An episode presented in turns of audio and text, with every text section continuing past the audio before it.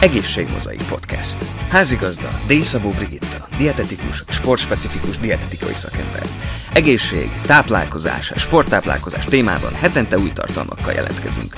Kövess minket a Spotify és YouTube csatornáinkon. Apránként az egészségért.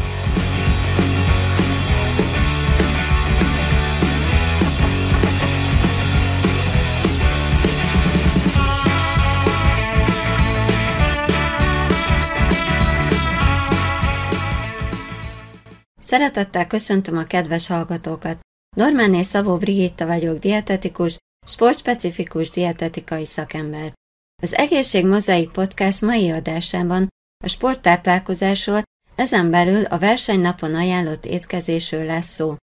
A tevékenységem során gyakran tapasztalom, hogy akár szabadidő, akár élsportolóról beszélünk, a versenynapon, a verseny előtt sokszor nagymértékű a fehérje és a zsiradék fogyasztása, amely tápanyagok lassítják a szénhidrát felszívódását, ezáltal a szervezet később jut az izom összehúzódáshoz szükséges energiához. A versenynapon érdemes korán felkelni, és óránként főként gyors felszívódású szénhidrátokat fogyasztani, amelyek lehetnek például fehérkenyér, vizes zsámle, kifli, mézzel megkenve, natúr rizskása vízzel elkészítve, kukoricapehely, banán, műzliszelet, 100%-os szűrgyümölcslé, puffasztott rizs, háztartási keksz, aszalgyümölcs egyéni toleranciától függően.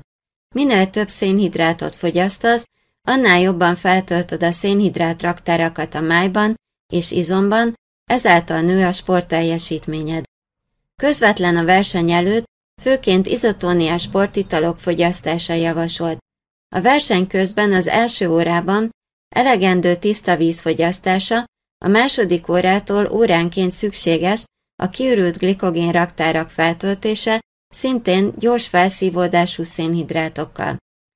Abban az esetben, ha több verseny van egy napon, nem ajánlott a versenyszámok meccsek között zsíros, fehérjedús, rostban gazdag ételek fogyasztása. Egyél inkább üres zsemlét, kiflit, fehér kenyeret, banán, műzliszeletet, puffasztott rizst, kétszersültet háztartási kekszet, ha hosszabb az idő a két verseny között, főtrist, burgonyát, tésztában gazdag zöldséges levest. A zsírdús táplálkozás következtében gyomor-bérrendszeri problémák fordulhatnak elő, csökken a fizikai aktivitás mértéke, nő a sérülés veszély.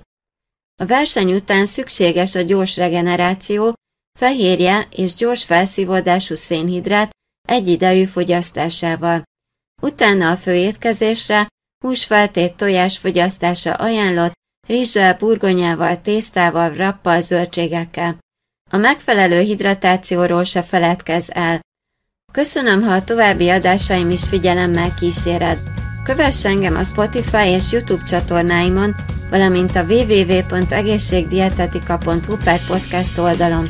Normáné Szabó Brigitta dietetikus, sportspecifikus dietetikai szakember adását hallgattátok. Apránként az egészségért. Egészségmozaik Podcast. Házigazda D. Szabó Brigitta, dietetikus, sportspecifikus dietetikai szakember. Egészség, táplálkozás, sporttáplálkozás témában hetente új tartalmakkal jelentkezünk. Kövess minket a Spotify és YouTube csatornáinkon. Apránként az egészségért.